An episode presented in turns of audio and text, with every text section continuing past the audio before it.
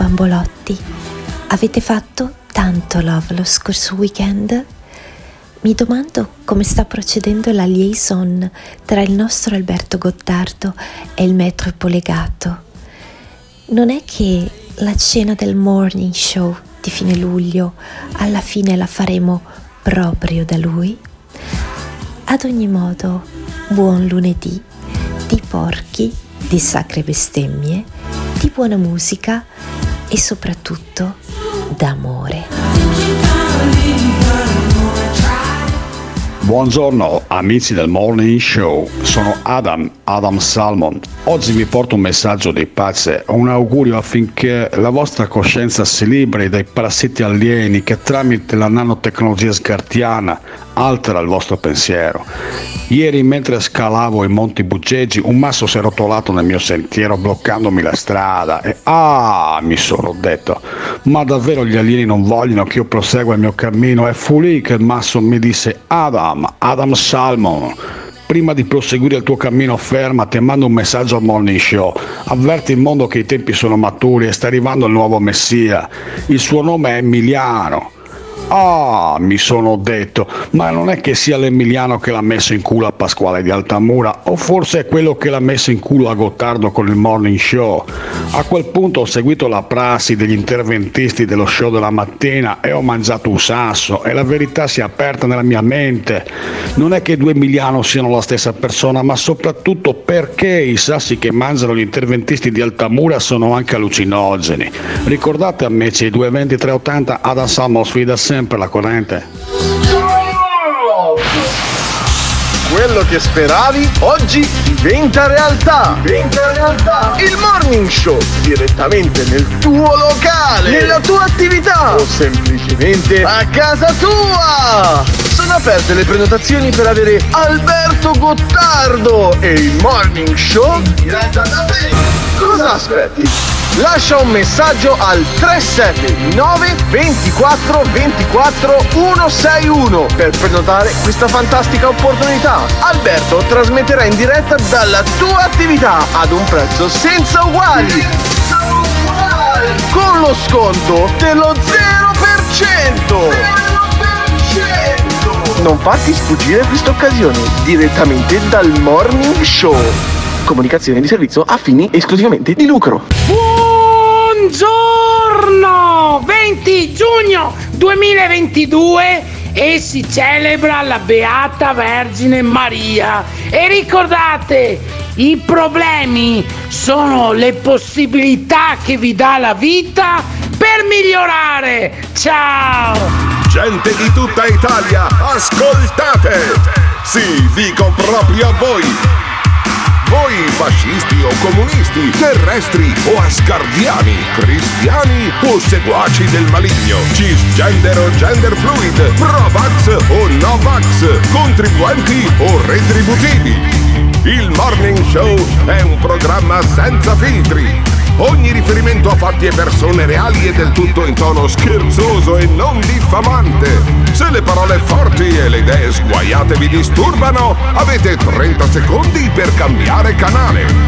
Dai, stai qui, ti divertirai, tu vedrai che non lo lascerai. Se vuoi stare bene tu non devi cambiare. Chiama, chiama, questo, questo è il morning show Se ti fa incazzare dai devi chiamare. Chiama, chiama, questo, questo è il morning show Chiama, chiama, questo, questo è il morning show Ladies and gentlemen, mesdames et messieurs, damen und herren, adesso per voi Alberto Gottardo ed Emiliano Adesso per voi Alberto Gottardo e Simone Alunni. Eh sì. Eh sì, caro Simone, siamo io e te, tu e io, non succede mai niente, tranne che domani, trasmetto o proverò a trasmettere da Dubai. Allora, domani ve lo dico subito in apertura lo dico subito anche soprattutto per quelli che lo ascoltano in streaming, perché per quelli che ascoltano in podcast cambia davvero poco se non la durata del morning show, domani un'ora sola di morning show e quindi non due ore, cioè tradotto domani 50 minuti e non 140 minuti per quelli che ascoltano il podcast. E eh, non sono 140 minuti ma un'ora e 40 eh, sono sempre stato fortissimo in matematica. Allora eh, domani insomma edizione ridotta edizione extracomunitaria del Morning Show perché sarò a Dubai sarò edizione a Dubai appunto a paracula. parlare Edizione paracula. Eh, no, adesso Beh, che cazzo, te ne vai a paracula. Dubai? Cioè, nel senso, eh, eh, Sì, una persona mi normale non anche il andrebbe a- culo. Eh, ok, mi parerò eh, anche il sì, culo, Simone, perché Sì, lo, fa- allora dimmi, avere lo- dei- lo, lo fai per noi, esatto. No, no, lo faccio per tutti, per me, per te, innanzitutto per i nostri ascoltatori anche, perché avere degli emiri in Dubai che eh, investono appunto nel nostro programma mi fa come l'impressione che in realtà sia una trappola, per cui andrò via con le mutande di Kevlar, che sono che quello strumento che usano per fare i giubbotti antiproiettile, e eh, cercherò di appunto gettare le basi per il futuro di questo programma, questo programma che io adoro, eh, che è nato attraverso l'intuizione mia di Massimo Mazzocco, di Simone Alunni. All'inizio c'erano anche il giovane Cecconi che è durato più o meno quanto un- lo strachino, poi Ivan Grosni che ha fatto una stagione con noi, un'altra stagione l'ha fatta Emiliano Pirri, e insomma io sono come il dio Cronos, eh, mangio i miei figli in realtà eh, Emiliano Pirri l'ho promosso, eh, l'ho promosso, si è promosso da solo a fare l'autore alla zanzara e quindi partecipa sempre molto poco a questo eh, programma, ha ragione lui, fa benissimo e eh, io credo che poi siano molti gli ascoltatori che ne sentono una mancanza, ma altrettanti che non invece la sentono. Eh, sentirete un po' la mancanza domani perché? Perché il morning inizia alle 6 e finisce alle 7 e quindi di fatto mh, quelli che ascoltano alle 7 o cioè questo momento o si connettono un'ora prima oppure si ascoltano direttamente al podcast. Podcast che è ascoltabile su Spotify e su tutte le altre piattaforme. Stiamo andando benissimo nelle classifiche nazionali dei podcast tutto grazie a Simona Luni che è la parte tecnica di questo programma ma è anche quello che carica poi eh, tutto il mio speakerato di un'ora e 40 quando siamo in edizione normale e appunto online tutta sta pipa per dire che insomma oggi pomeriggio prendo un aereo per andare, per andare a Dubai per andarci lì appunto per il morning show. Eh, iniziamo con un tema che abbiamo già trattato la settimana scorsa cioè quello del fine vita. Eh, è un tema importante è un tema che io non, non riesco a capire perché ma di fatto eh, abbiamo, abbiamo il problema appunto che in Italia non se ne parla, in Italia non se ne parla, non, eh, non si riesce a scalfire questo, eh, que- questo muro che c'è intorno alla, l'unica cosa che riguarda tutti quanti. Guardate, eh, il, il tasso di mortalità dei viventi è 100%, cioè tolta la Madonna e Gesù, tutti gli altri sono morti.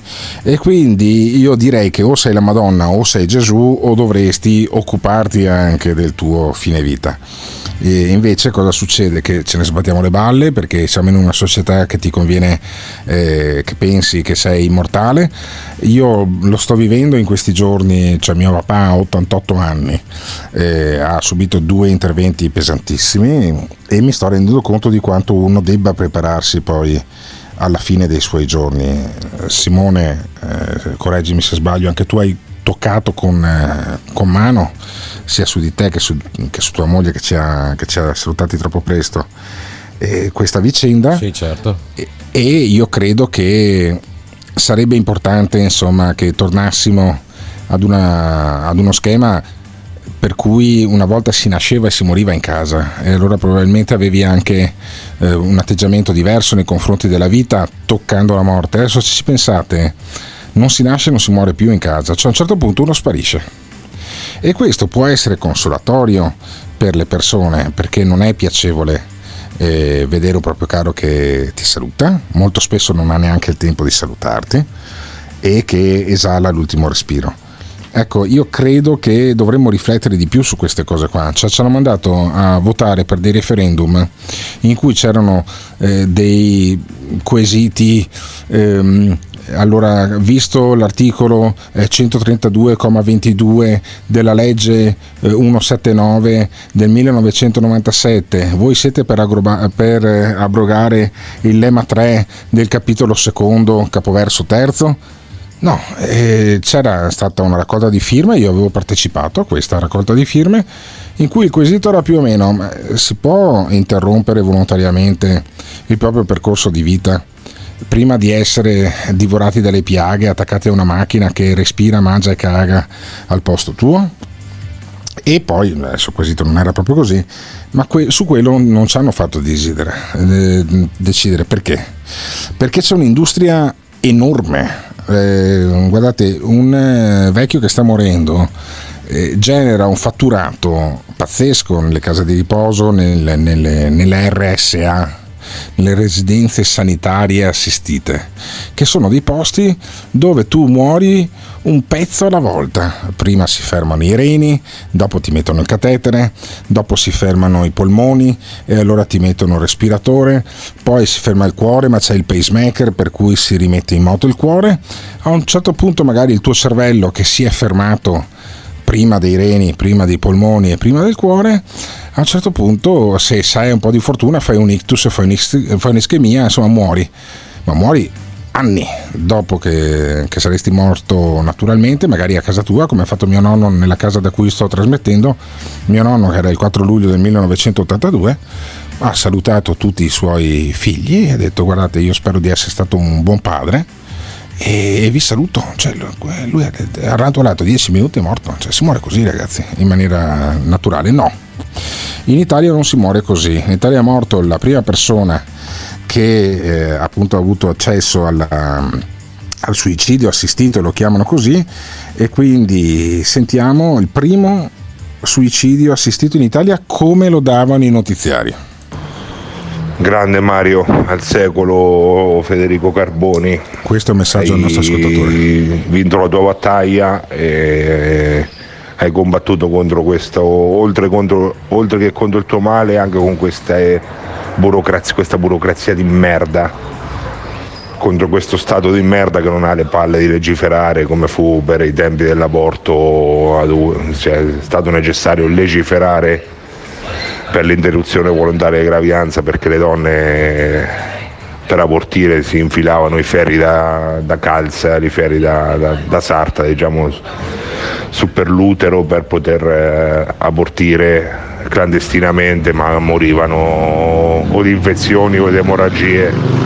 Quindi lo Stato è stato costretto a legiferare io adesso mi, mi, aspetto che questo Stato del cazzo, questo Parlamento del cazzo, perché è il Parlamento che legifera, si prenda delle responsabilità e faccia una cazzo di legge sul fine, vita, sul fine vita.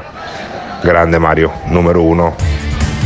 Tra l'altro, questo messaggio qui di questo nostro ascoltatore è arrivato dopo che avevamo deciso di iniziare con questo tema. Io davvero delle volte ho la pelle d'oca a pensare di come poi si riesca ad essere in sintonia tra eh, io che parlo davanti al microfono, voi che ascoltate e intervenite attraverso i messaggi WhatsApp al 379 24 24 161. Cioè mi ha veramente stupito ricevere questo messaggio proprio dopo che avevo già mandato la scaletta a Tiziano Campus perché poi tagliasse gli audio. Tra gli audio che ha tagliato Tiziano Campus c'è appunto come hanno dato la notizia i notiziari. Finalmente libero di volare dove voglio, sono state queste le ultime parole di Federico Carboni, 44enne di Senigallia, tetraplegico da 12 anni dopo l'incidente stradale, fino ad ora conosciuto come Mario. Federico è il primo italiano ad aver chiesto e ottenuto l'accesso al suicidio medicalmente assistito, reso legale dalla sentenza della Corte Costituzionale 242-2019 sul caso Cappato Antoniani, DJ Favo.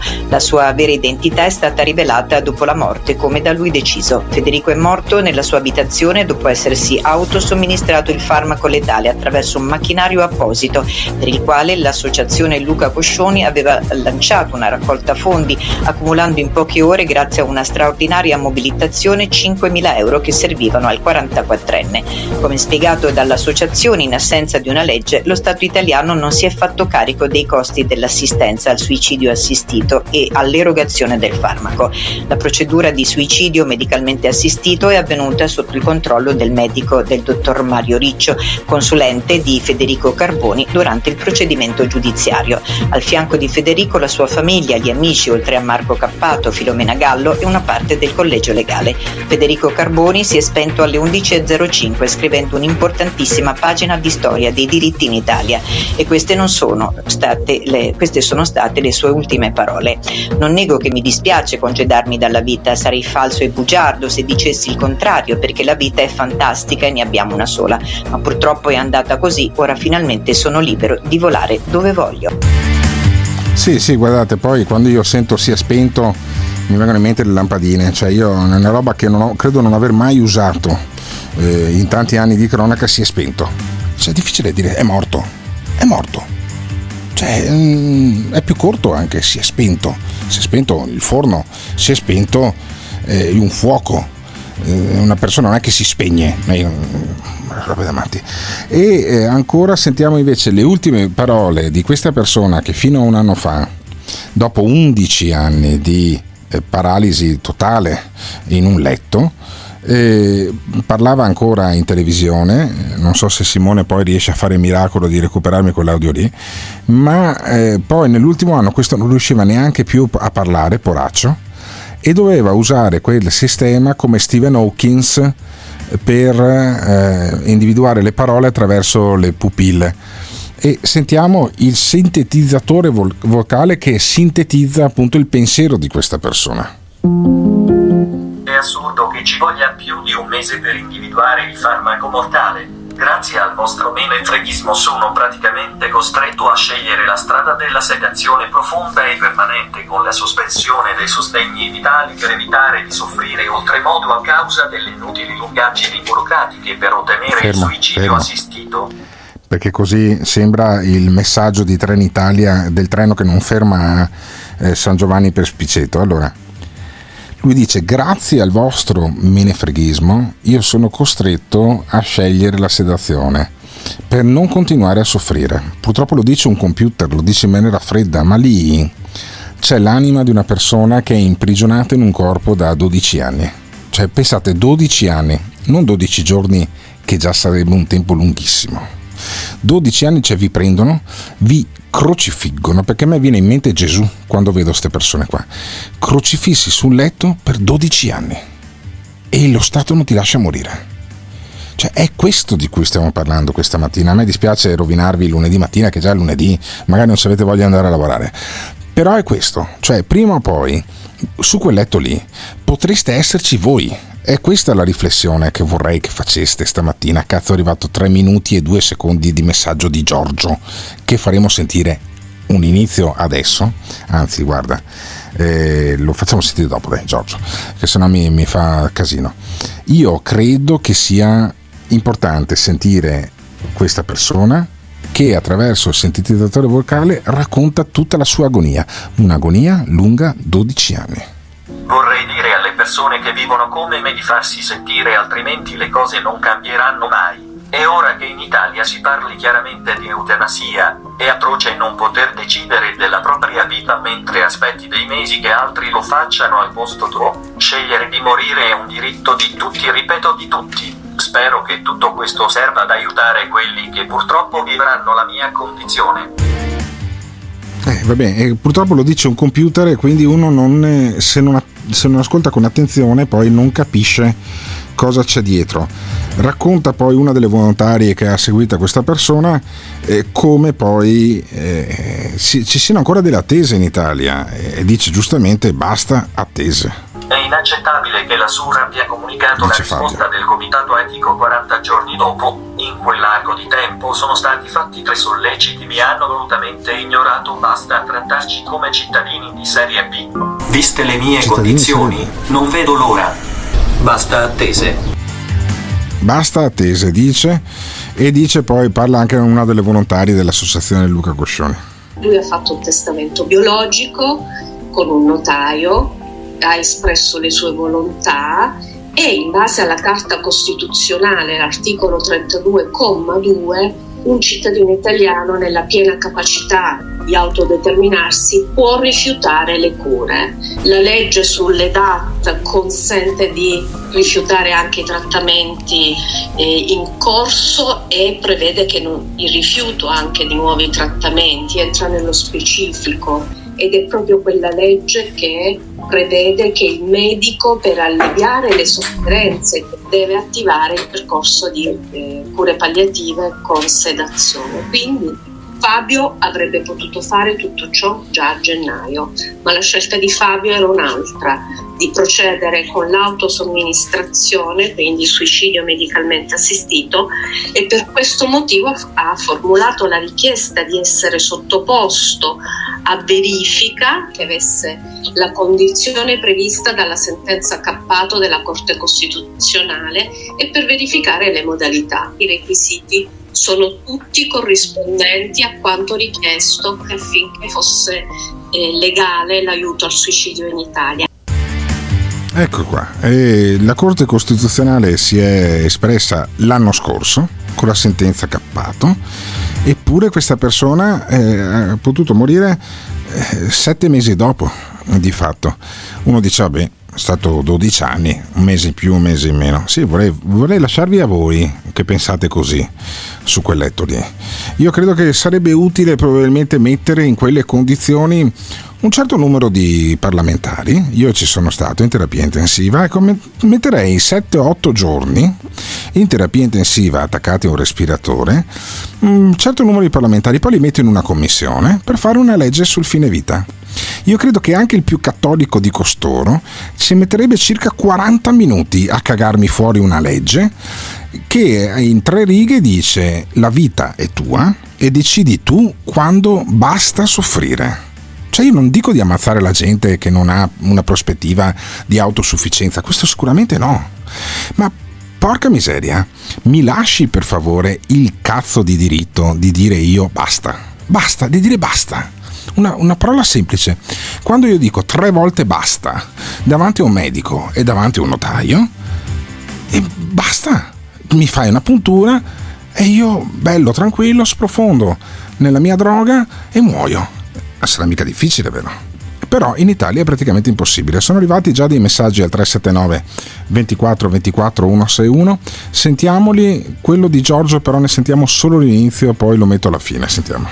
No. Voglio che ti fai un selfie all'Eris Bar di Dubai. E se c'è anche Cipriani ce lo saluti.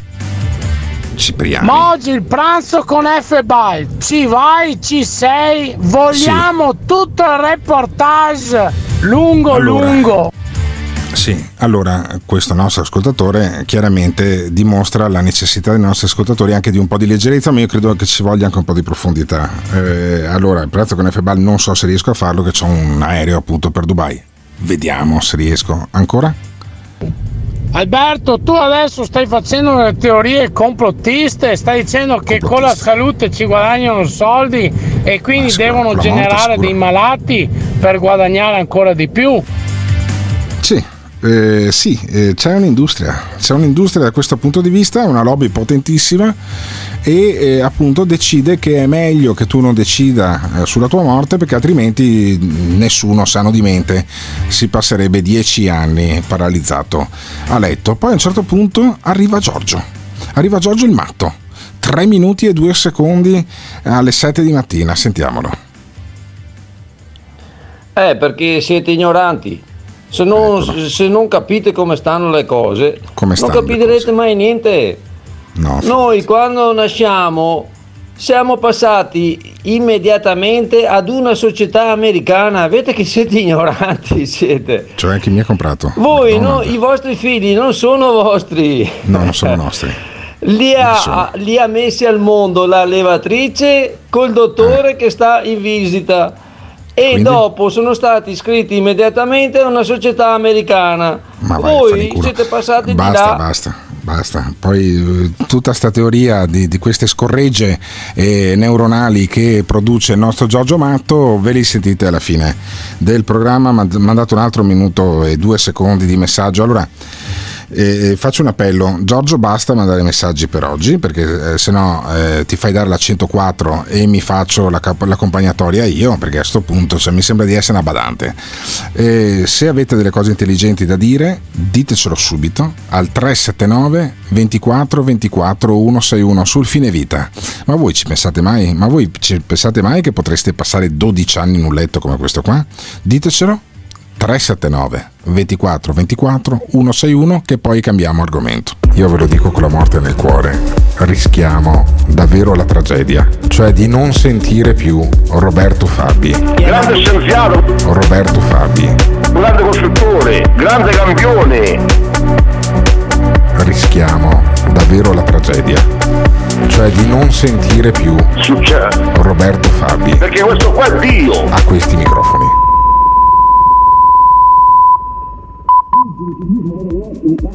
Pugili ciclismo motocross è un cagne. Pugili ciclismo motocross è un cagne. Sono l'unico vero Dio assoluto creatore di tutto. Roberto Fabi. Il toro Dio, Vale Rossi, il corpo umano, la carne al sangue. Roberto Fabi. Rischiamo di non sentire più Roberto Fabi a questi microfoni. Mi fai parlare per favore, io l'attacco dalla sedere. No. Pugili ciclismo motocross è un cagne. Grande scienziato, grande costruttore. Pugili ciclismo motocross è un cagne. Io sono Dio il segno del toro. Pugili ciclismo motocross è un cagne. Grande campione, pugili, ciclismo, motocross, un cagne. Sono l'unico vero Dio assoluto creatore di tutto. Grazie. Ciao, ciao. This is the morning show. Ma purtroppo queste cose ci si pensa sempre quando è in qualche modo troppo tardi, ovvero quando ci si è dentro fino al collo. A me viene una gran tristezza, però penso che anche gli animali, quando vedono un loro simile che soffre, lo uccidono solitamente. O lo lasciano da parte o comunque lo uccidono, però non gli danno dei supporti per continuare forzatamente a vivere. E dunque forse anche noi dovremmo tornare un po' animali, anche quando ragioniamo in questo senso.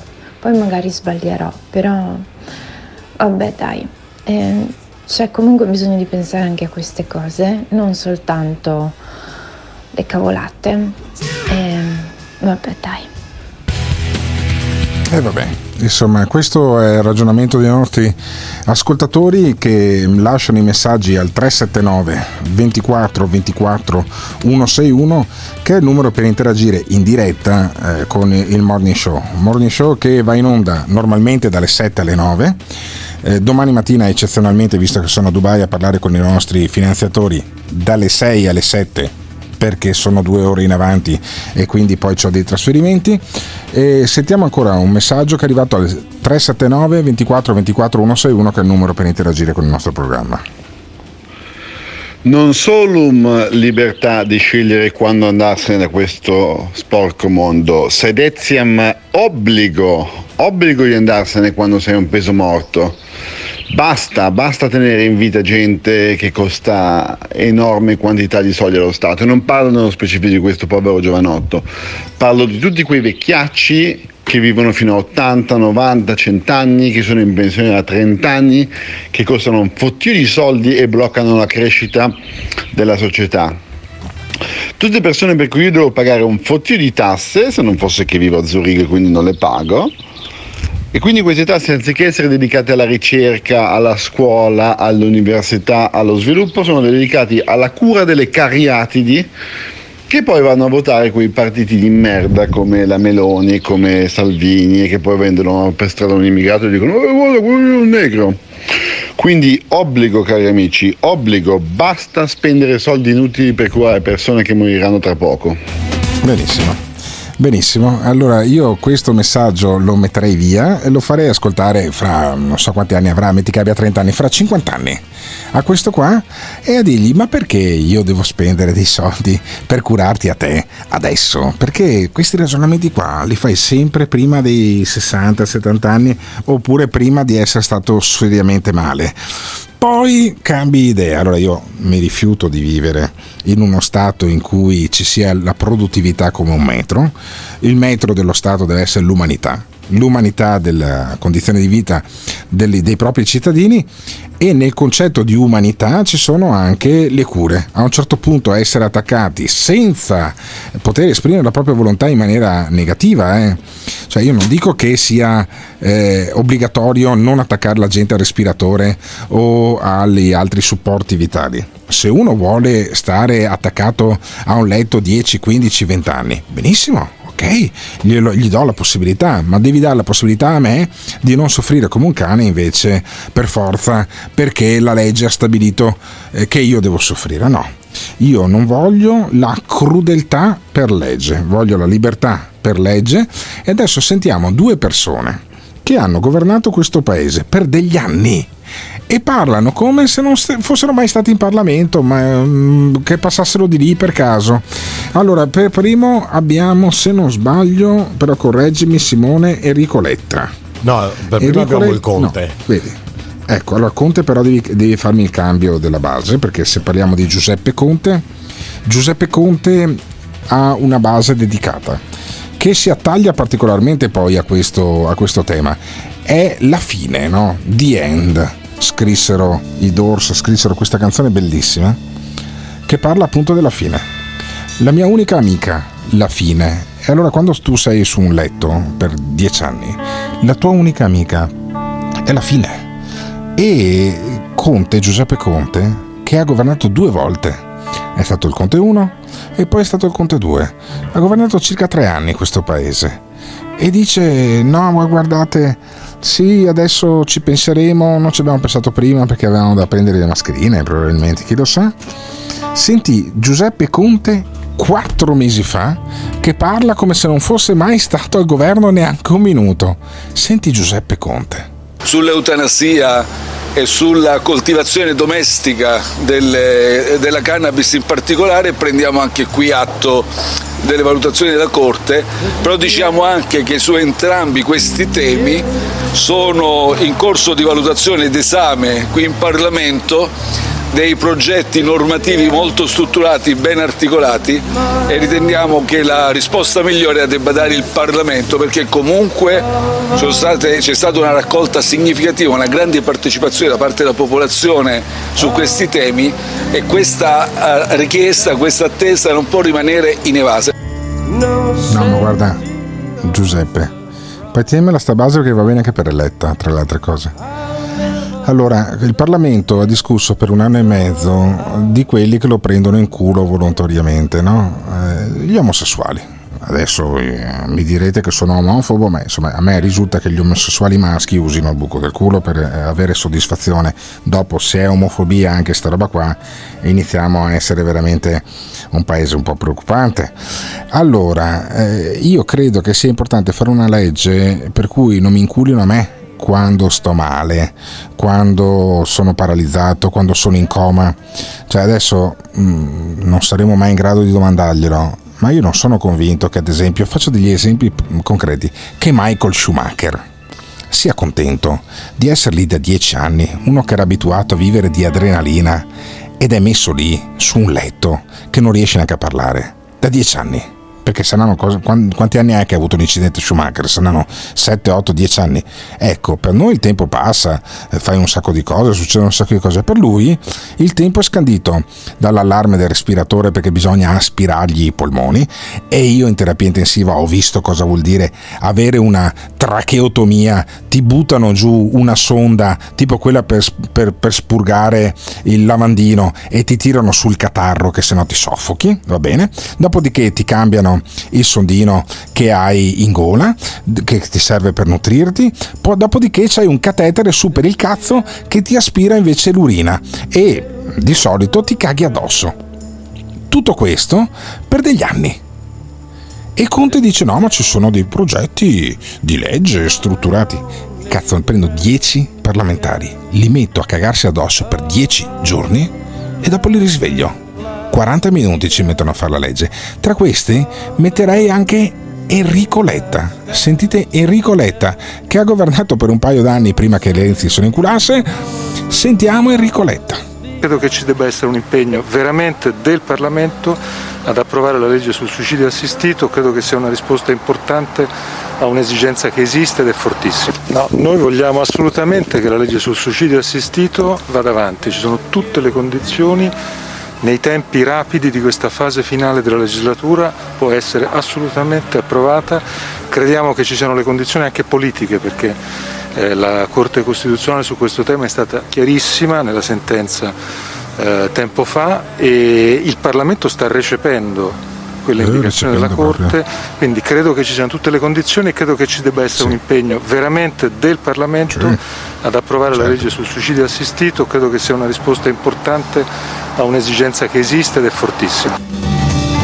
Parlamentari li hai visti, questa dichiarazione ha quasi 5 mesi, negli ultimi 5 mesi, negli ultimi 150 giorni, li hai visti i parlamentari che hanno detto, oh, sì sì no no, presto presto, dobbiamo fare il suicidio assistito, che poi che cazzo vuol dire suicidio assistito? È la morte dignitosa, è la, mor- è la fine delle sofferenze, io la chiamerei legge sulla fine delle sofferenze. Cioè, capisci? Anche le parole sono importanti. Suicidio assistito non vuol dire un cazzo perché o è suicidio o è assistito. È la fine delle sofferenze.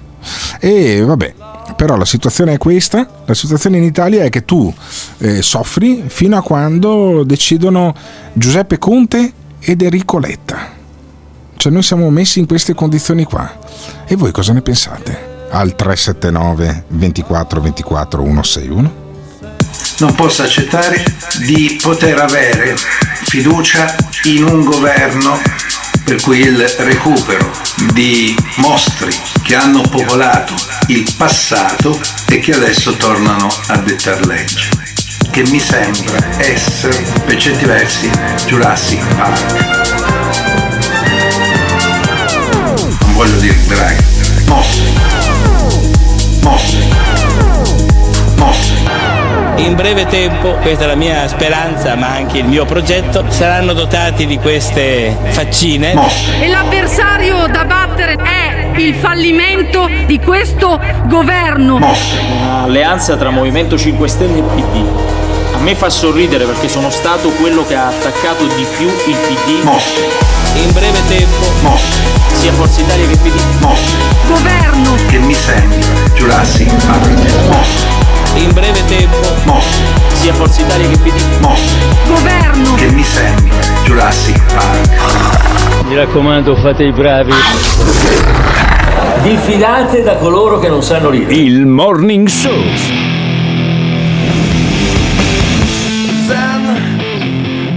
Se uno ci piega tempo a morire e soffre tanto, dipende, è un problema karmico. Vedete che non sapete niente, siete tutti ignoranti, mamma mia non dipende da niente perché se uno deve morire, perché ognuno di noi moriamo in maniera diversa? Perché abbiamo il nostro carico karmico. Tutto carico là karmico. dipende il discorso, ognuno ha il suo carico karmico. il carico mia, karmico. Ciao belli. Siamo ignoranti.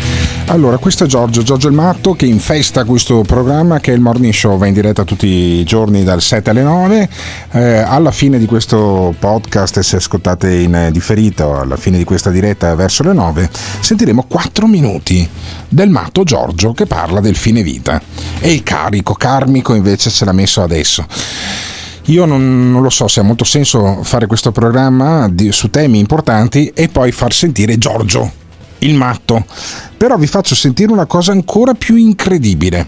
C'è un assessore regionale, eh, amica di questo programma, da anni interviene ai nostri microfoni, si chiama Elena Donazzan e c'è stato il suicidio di un uh, uomo travestito da donna, perché la locuzione corretta è questa, non era un transessuale, nel senso che non aveva eh, subito l'impianto dei seni, non aveva subito una serie di procedure chirurgiche che servono appunto per eh, in qualche maniera eh, passare dalla sessualità maschile a quella femminile. Era un professore che a un certo punto un giorno si è eh, presentato ai propri eh, studenti con la gonna, la parrucca e un seno finto dentro un reggiseno. E ha detto io adesso da oggi vi chiamate Chloe, mi avete chiamato tipo Claudio, adesso mi chiamate Chloe. Eh, ha ehm, vissuto per degli anni in un camper finché a un certo punto ha dato fuoco al camper con lui dentro e eh, insegnava in, in provincia di Belluno, quindi in regione e secondo quelli della comunità LGBTQ eh, è colpa dell'assessore regionale Donazzan. Sentiamo il processo ad, eh, ad Elena Donazzan. Oggi siamo qui non solo per ricordare Chloe e tutte le vittime di transfobia, ma anche per mettere un punto fermo su quella che secondo noi deve essere un punto di non ritorno. L'assessore Donazzan dovrebbe assolutamente dimettersi per le parole aberranti che ha utilizzato al tempo in cui Chloe fu rimossa dall'insegnamento e in questi giorni in cui non ha avuto neanche la pietà di tacere di fronte a questa morte così dolorosa. Perché non ci sia un'altra colore bianco, perché non succeda un'altra volta. Chiedere scusa perché forse troppo spesso anche noi eh, abbiamo tollerato alcuni comportamenti eh, che non tutelavano davvero queste minoranze. Chloe ha dichiarato di essere transessuale, ha dichiarato il suo essere donna quando è entrata di ruolo. Evidentemente la precarietà, le condizioni di lavoro che non ti permettono una sicurezza, non ti danno neanche la possibilità di esprimere te stessa per quello che sei. No, guardate, c'è stata la sentenza di un giudice che ha detto rimuoviamo questa persona eh, dall'insegnamento per tutta una serie di motivi. E eh, Elena Donazzan ha avuto un, eh, una responsabilità pesantissima, cioè di chiamare le cose e le persone con il proprio nome. Ha detto guardate che quello non era un transessuale, era un travestito e io considero, diceva, come la, come la, come la Corte eh, non consono il comportamento, tanto che su sentenza di un giudice è stato confermato il provvedimento di un preside. Dopodiché, se vogliamo speculare sulla morte di questo povero disgraziato, e uso il termine maschile a proposito, io quando parlo con Efebal la chiamo al femminile la chiamo cara Eiffel, eh, se riesco ci, va, ci, vado anche a pranzo, ho un sentimento di amicizia vera e profonda nei confronti di questa persona transessuale che preferisce essere chiamata al femminile e io così la chiamo, la chiamo cara F anche se c'ha il cazzo più o meno delle mie dimensioni. Questo uomo invece non aveva iniziato nessuna transizione se non nella sua testa e eh, va chiamato al maschile, va rimosso dal, eh, andava rimosso dall'insegnamento come è messo in altra funzione, come ha deciso il giudice. Mi incazzo come una iena di fronte a queste robe qua perché io ho come l'impressione che quelli che stanno speculando sulla morte di questo qua sono quelli che sono andati in piazza sono quelli che ci fanno la speculazione politica per attaccare Elena Donazan probabilmente e principalmente perché è fascista, no? perché secondo loro eh, perché è appunto di Fratelli d'Italia. Allora senti ancora le voci così che si prendono così a carico questa persona che è stata per degli anni a dormire in un camper solo come un cane, è morta solo come un cane, non c'era un cazzo di nessuno de, mm, eh, di fianco a lei o a lui eh, della comunità LGBTQ poi quando sentono ora, eh, or, um, odore di speculazione politica mi sto incazzando veramente che io vado via di testa di fronte a queste robe qua, perché hanno mancanza di rispetto nei confronti della morte di questa persona. Quelli che devono stare in silenzio sono anche loro, non solo Elena Donazan. Sentiamo ancora. Voltarci dall'altra parte e fingere che non ci sia un clima politico nel nostro paese che oggi porta tante, troppe persone a fare gesti estremi perché si sentono ah. escluse e tagliate fuori. Escluse da cosa? Del, sono tutte le televisioni, cazzo. Alla all'affossamento del DDL Zan hanno avuto un peso. Le parole dell'assessora Donat che, ha, che si è ostinata a ripetere anche nell'ultima intervista che ha fatto dove continuava a chiamare Chloe al maschile e, e a discriminarla anche quando eh, è morta, insomma, eh, hanno un peso. Quanto è successo non può essere liquidato come un caso personale ma come una responsabilità collettiva di chi eh, di fatto ha lasciato che questa persona, Chloe eh, Bianco, si sentisse sola al punto da scegliere una libertà che ci ha privato del suo, della sua persona. L'assessore Donazzan dovrebbe assolutamente dimettersi per le parole aberranti che ha utilizzato al tempo in cui Chloe fu rimossa dall'insegnamento e in questi giorni in cui non ha avuto neanche la pietà di tacere di fronte a questa morte così dolorosa. Ecco, ecco, vedi, sta troia della Donazan che non è stata zitta di fronte alla morte di Chloe Bianco mentre loro poverini erano tutti là a darle una mano. Ce l'abbiamo in diretta la Donazan? Sì. Eh, assessore? Buongiorno. Ecco, buongiorno. Si difenda perché, cara Donazan, è colpa tua. Ci diamo del tu perché siamo amici anche nel privato, anche se io non ho mai votato per Fratelli d'Italia in vita mia. Ma è colpa tua se è morto sto travestito, capisci? E tu ti accanisci, eh, anche dopo morto diceva quest'altro eh, in piazza a, a chiamarlo al maschile. Vergognati, Donazan! Ma ti rendi conto? Donazan, No, i veri fascisti, re- i ve- non sei tu, tu non sei fascista, sei una fascistella all'acqua di rose di fronte alle manganellate che ti stanno dando in sti giorni. Difenditi. No, io non mi difendo per il semplice fatto che non mi sento sotto accusa. E, mh, sentivo quella- l'ultimo, l'ultimo commento che hai mandato in onda. Eh, io trovo delirante che si stia speculando sulla morte di una persona e quando mi dicevano dovrei stare in silenzio, infatti io sono stata in silenzio, non è che devo commentare niente. Eh, mh, sì, questi- queste persone che oggi stanno istigando all'odio contro di me, eh, in testa addirittura ci si è messo pure Saviano l'altro giorno a Bassano, nella mia città. Cosa Ehm, dice ecco, Saviano? Ah, Saviano mi ha dato della codarda. Allora, questi dicono che parlo troppo. Saviano dice che, Ah. che- che sono codarda perché non ho chiesto scusa.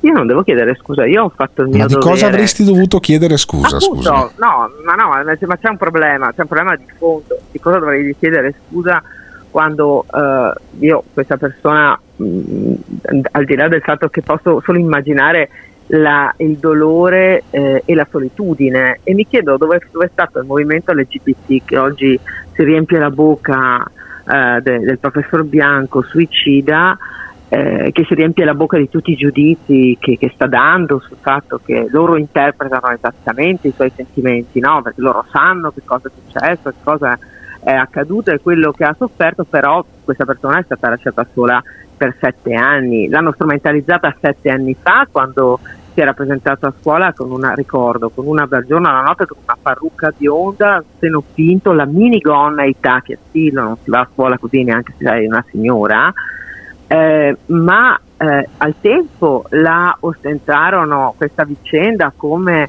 la battaglia del coraggio, della libertà. Poi l'hanno abbandonato sostanzialmente e sette anni dopo cercano il colpevole in me.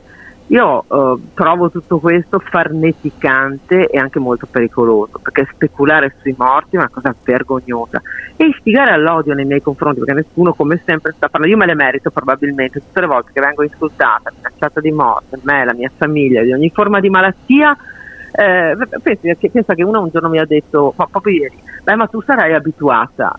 e ho detto sì, eh, sono abituata, ma non lo devo accettare. Cioè, attenzione, se si arriva Ma non c'è stato un minimo che- di solidarietà, cioè voglio dire, io sono antifascista e, ed è uno dei motivi per cui non voto il tuo partito, perché il tuo partito in alcune fascista, sue parti, cioè, in alcune sue parti strizza l'occhio. Lasciami un attimo Elena. Ah, insomma, ci sono anche dei nostalgici, non sei tu. Non sei tu, ma ci sono anche dei nostalgici del, del- del fascismo. Ecco, e in qualche maniera tu dici ci sono quelli che dicono devi abituarti alle manganellature eh, da parte Sì. dell'LGBTQ. Sì, è così, questo è- ma sarei abituata e io non mi abituo perché ehm, cioè io so che esprimo dei- un pensiero che peraltro è quello di una grandissima parte di italiani che pensano che insomma, le regole vadano rispettate, che ci debba essere del decoro. In questi giorni abbiamo anche discusso dei ragazzi no, che sono stati richiamati variamente da qualche preside richiamandoli a un comportamento e a un abbigliamento decoroso, no? Così è stata. Ti ricorderai che alla fine della scuola ci sono state eh, degli insegnanti manifestazioni. presidi costretti a dire boh mettiti la maglietta più lunga, vai vestito in modo decoroso. Eh, va bene per gli studenti e non per un insegnante. No, Cioè, ricordiamo, è ricordiamo però ai nostri ascoltatori che magari non sono veneti e non si ricordano la vicenda di sette anni fa. Questo insegnante Sì. di laboratorio, nato uomo, a un certo punto si presenta ai suoi studenti in tacchi a spillo, minigonna, seno finto e parrucca, dicendo Parrucca da oggi in bionda. poi... Sì, vabbè, Da anche oggi se fosse stata Mora, non è che No, cambiava vabbè, tanto, no, Elena. No, assolutamente. E, e dice dovete chiamarmi Chloe perché io adesso sono una professoressa. Il preside la rimuove, lo rimuove dal- dall'insegnamento e i giudici danno ragione al preside, giusto? Eh, guarda, io poi la vicenda non l'ho più seguita in questo senso. Io eh, ricevetti, perché questo è stato mm, sostanzialmente il mio ruolo, ricevetti una email da un padre e ehm, ma la vicenda ovviamente era scoppiata a scuola in quelle ore e certo. io la postai sulla mia pagina di Facebook semplicemente dicendo ricevo questa email traete voi le vostre conseguenze no? Dico, ah. a un ideale mio lettore eh, proprio perché eh, volevo anche capire no, cosa, cosa, fosse esattamente il sentimento no, delle, delle, persone che, che, stanno con me.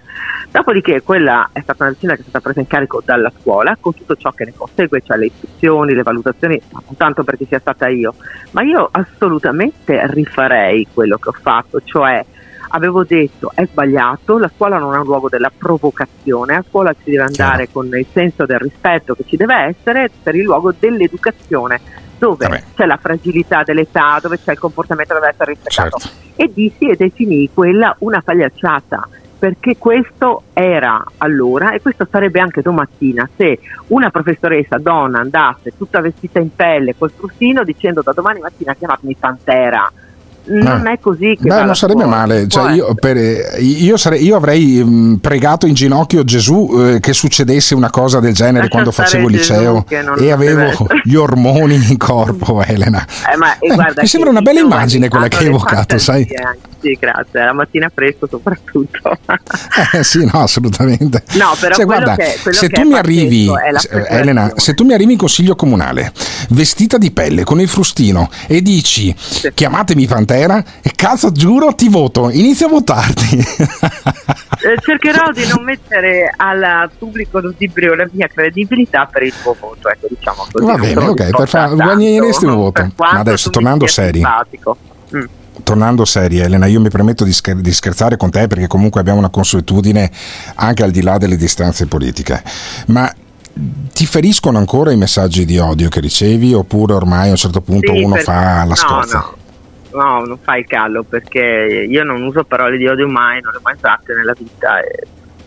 non mi piace insultare, non insulto e vorrei non essere insultata. Eh, non mi piace la speculazione sui morti, non l'ho mai fatta, ci sono dei professionisti che la fanno.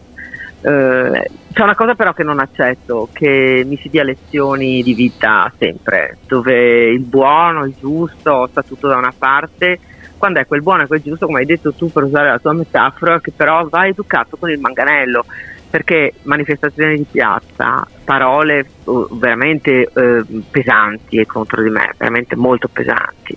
E poi questa aizzare all'odio, questa è istigazione all'odio, questa è istigazione all'odio.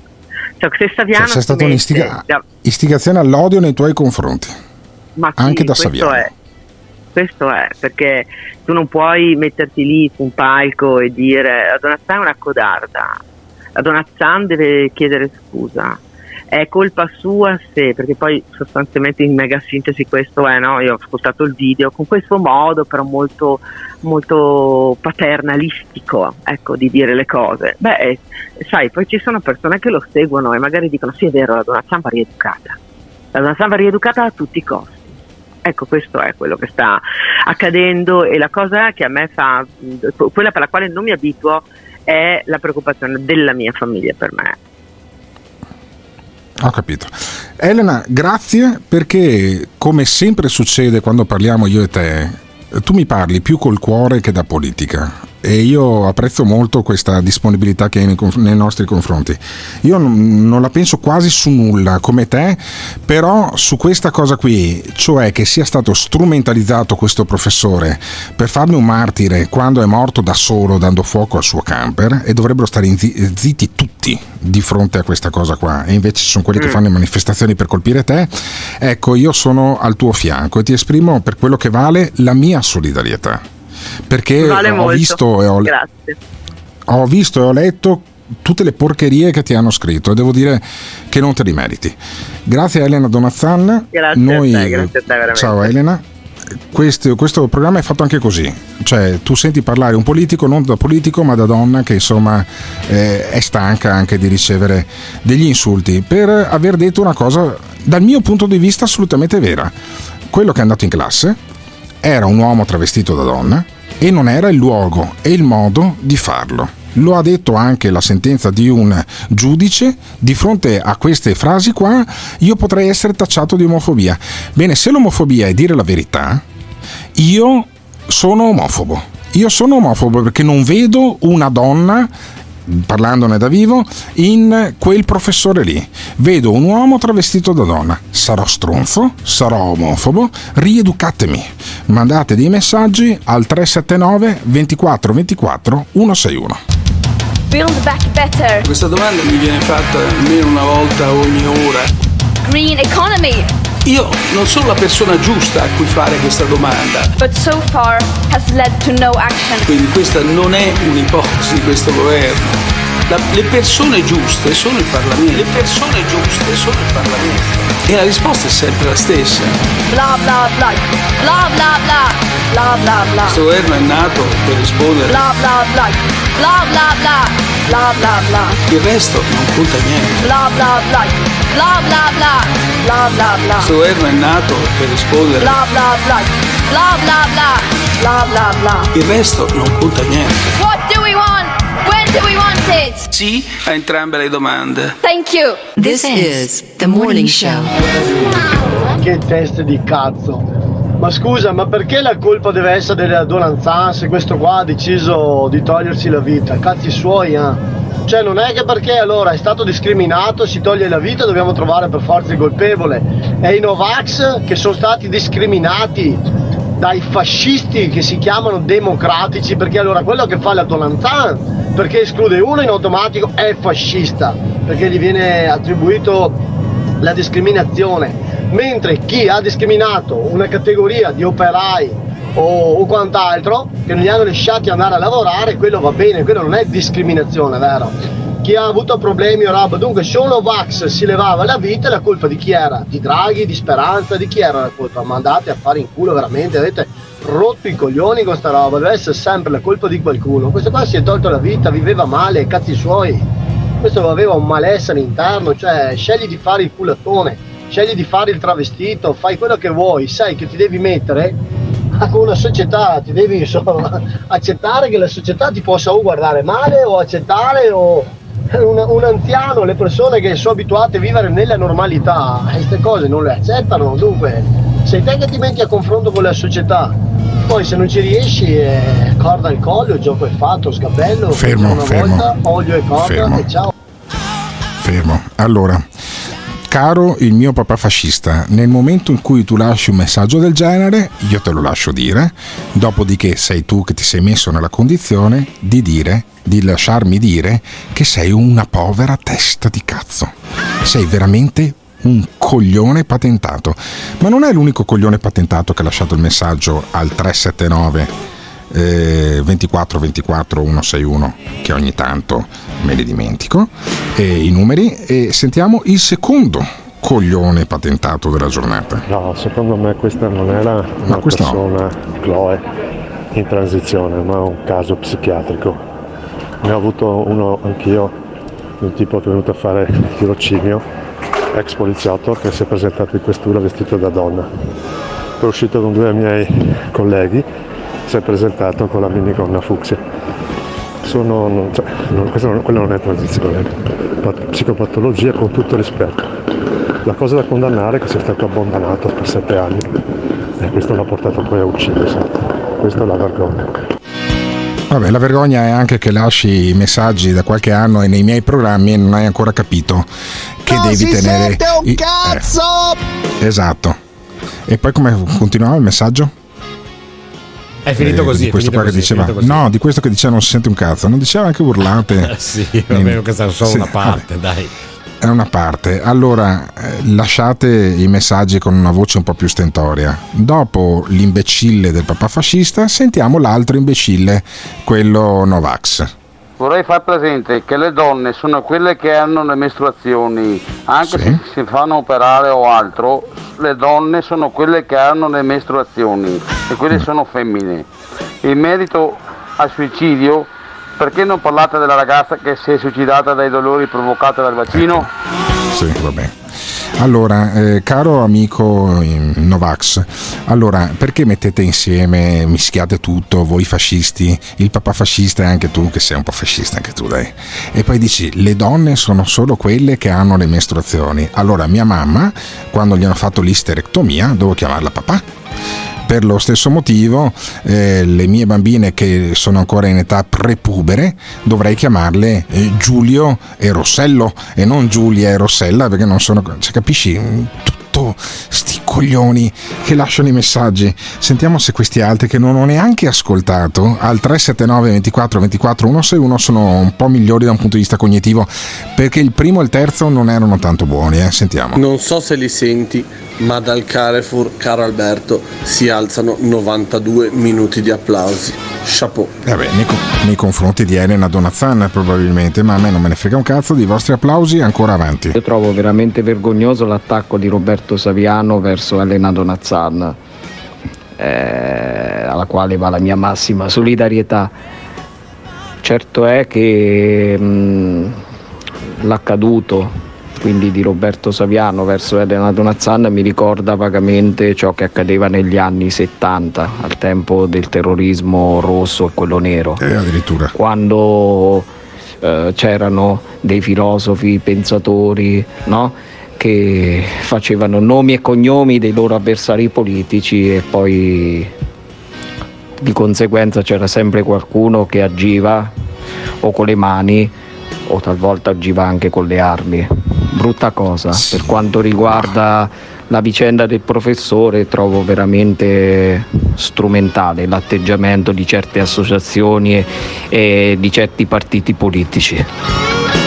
Allora, non mettiamo sullo stesso piano il cattivo maestro Tony Negri e Roberto Saviano, perché voglio dire, Tony Negri dal punto di vista intellettuale solo intellettuale, gli dà la paga a Saviano, ma delle gran spanne anche.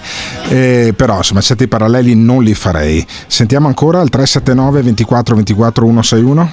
Ma io conosco una professoressa eh, trans che al momento è donna, che prima era uomo, che continua a insegnare, quindi mi viene da pensare che appunto non ha avuto gli stessi problemi di quest'altro professore, professoressa Bianco, semplicemente perché deve aver fatto le cose eh, in maniera esatta e decorosa esatto, e rispettosa sì. anche rispetto agli alunni.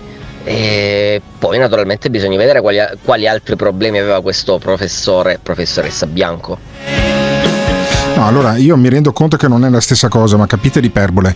A un certo punto, se no, arriva un professore vestito da cavallo e dite: Guardate, eh, d'ora in poi, siccome io mi sento furia, chiamatemi furia.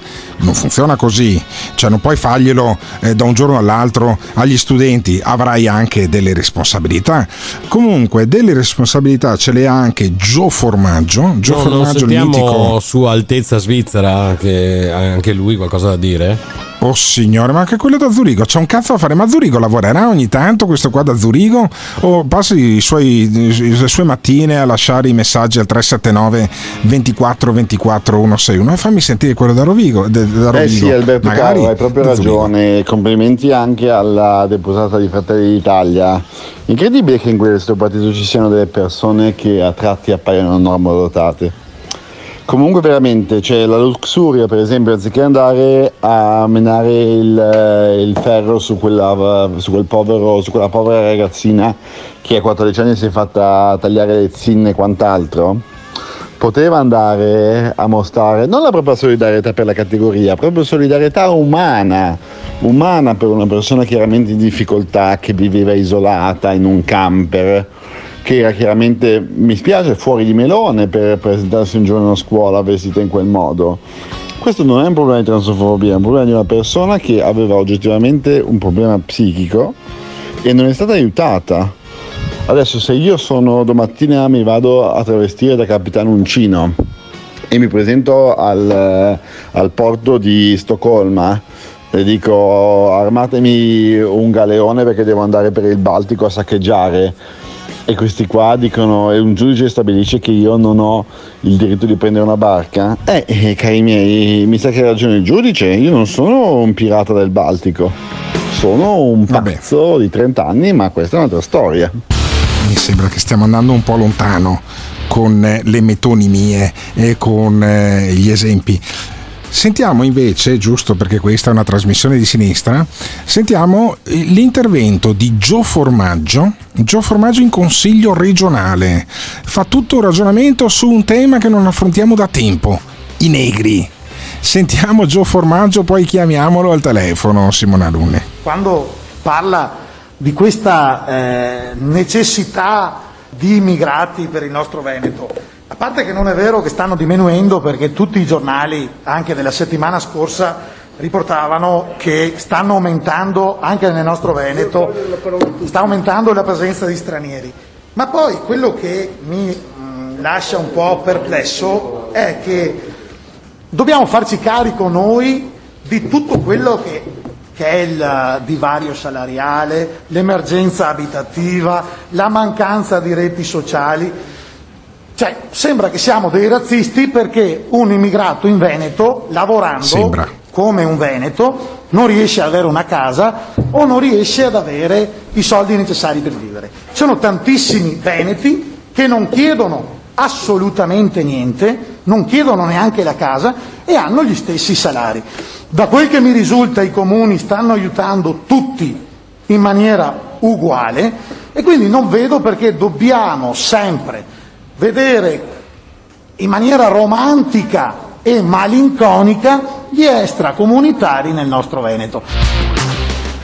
Allora, la maniera romantica di vedere gli extracomunitari. E poi Gio Formaggio dice a un certo punto: sembra che siamo dei razzisti. No, sei un razzista, caro il mio Gio Formaggio, eh, certificato da una sentenza di un tribunale che ti ha condannato per violazione della legge eh, Mancino. Eh, sentiamo, Gio, no, Gio Formaggio ha anche un altro punto di vista, dice la cittadinanza, secondo lui il diritto di cittadinanza, appunto lo status di cittadino italiano, gli immigrati devono guadagnarselo. Il Veneto è una terra di opportunità, signori, che le dà sia che uno sia bianco, sia nero o sia giallo. Anzi, nel piano dovremo non continuare a proteggere sempre eh, gli extracomunitari, ma anche proteggere di più i veneti dagli extracomunitari. Perché sono ancora fresche le notizie dei giornali quando mi sento dire che immigrati di seconda generazione arrivano nel nostro bel Veneto e dicono alle nostre figlie venete, bianche, voi siete bianche e non potete salire nel treno, questo piano, cara collega Ostanel, ha fallito negli anni scorsi, ma non facciamolo fallire anche negli anni futuri. No, non è possibile sentire un razzismo al contrario. Quindi voterò a favore di questo piano, però parlare di riforma della cittadinanza in quest'Aula mi sembra un po' un eccesso perché la cittadinanza se la devono guadagnare. Nulla è gratis neanche nel nostro amato Veneto. Grazie. Allora, nulla è gratis nel nostro amato Veneto, eh, Veneto regione che è rappresentata da Gio Formaggio. Gio Formaggio ce l'abbiamo in linea, mancava da questo programma da un sacco di tempo. Gio Formaggio, ma come cazzo fai a sostenere queste robe qua? Cioè che i veneti sono discriminati nei confronti degli extracomunitari? Sei impazzito? Eri ubriaco quando hai fatto questo intervento in consiglio regionale? Caro il mio provocatore Alberto Gottardo, ti dico una eh. bella cosa. Buongiorno intanto ai nostri ascoltatori. Buongiorno. Buongiorno. Allora, si sente un po' di merda in realtà, però famiglie, hai il viva voce? No, no, no. Dio ti fulmini, hai il viva voce o gli auricolari che non si sente un cazzo? No, no, né viva voce né auricolari. Eccolo, vabbè. Dai, dai che proviamo a richiamarlo. Dai, si sente di merda. No, proviamo a richiamarti. Proviamo allora, a richiamarti, andiamo, so. in pausa musicale e, E lo richiamiamo. fra tre minuti, dai. Perché non si sente un cazzo. Allora, è- che, che sarebbe anche meglio in realtà. Io spero che non prenda fra tre minuti, perché parlare con Gio Formaggio già mi sono esplosi i coglioni. Ma secondo voi Gio Formaggio c'ha ragione? O è il solito razzista?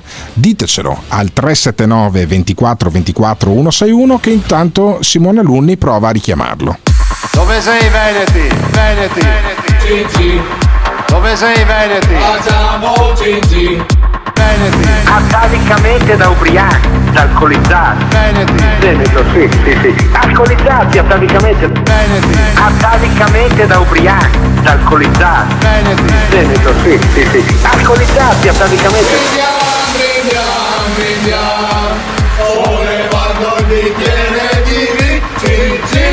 Noi abbiamo, noi abbiamo l'alcol che ci protegge. Se Veneti fossero buoni come i loro vini, sarebbe il paradiso. Dovrebbe essere una cosa stupenda, stupenda, stupenda, stupenda. Noi abbiamo, noi abbiamo l'alcol che ci protegge.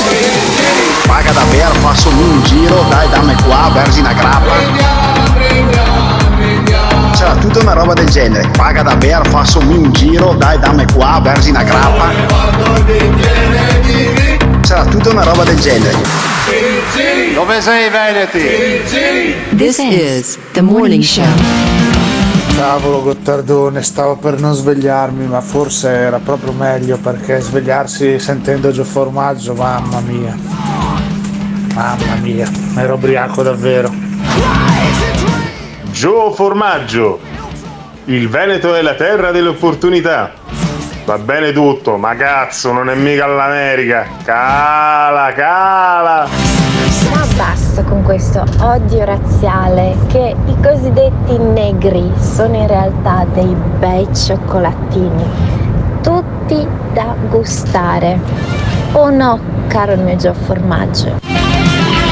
Gio Formaggio, entro il 2050 ci sarà uno spostamento di 250 milioni di persone causa climatica.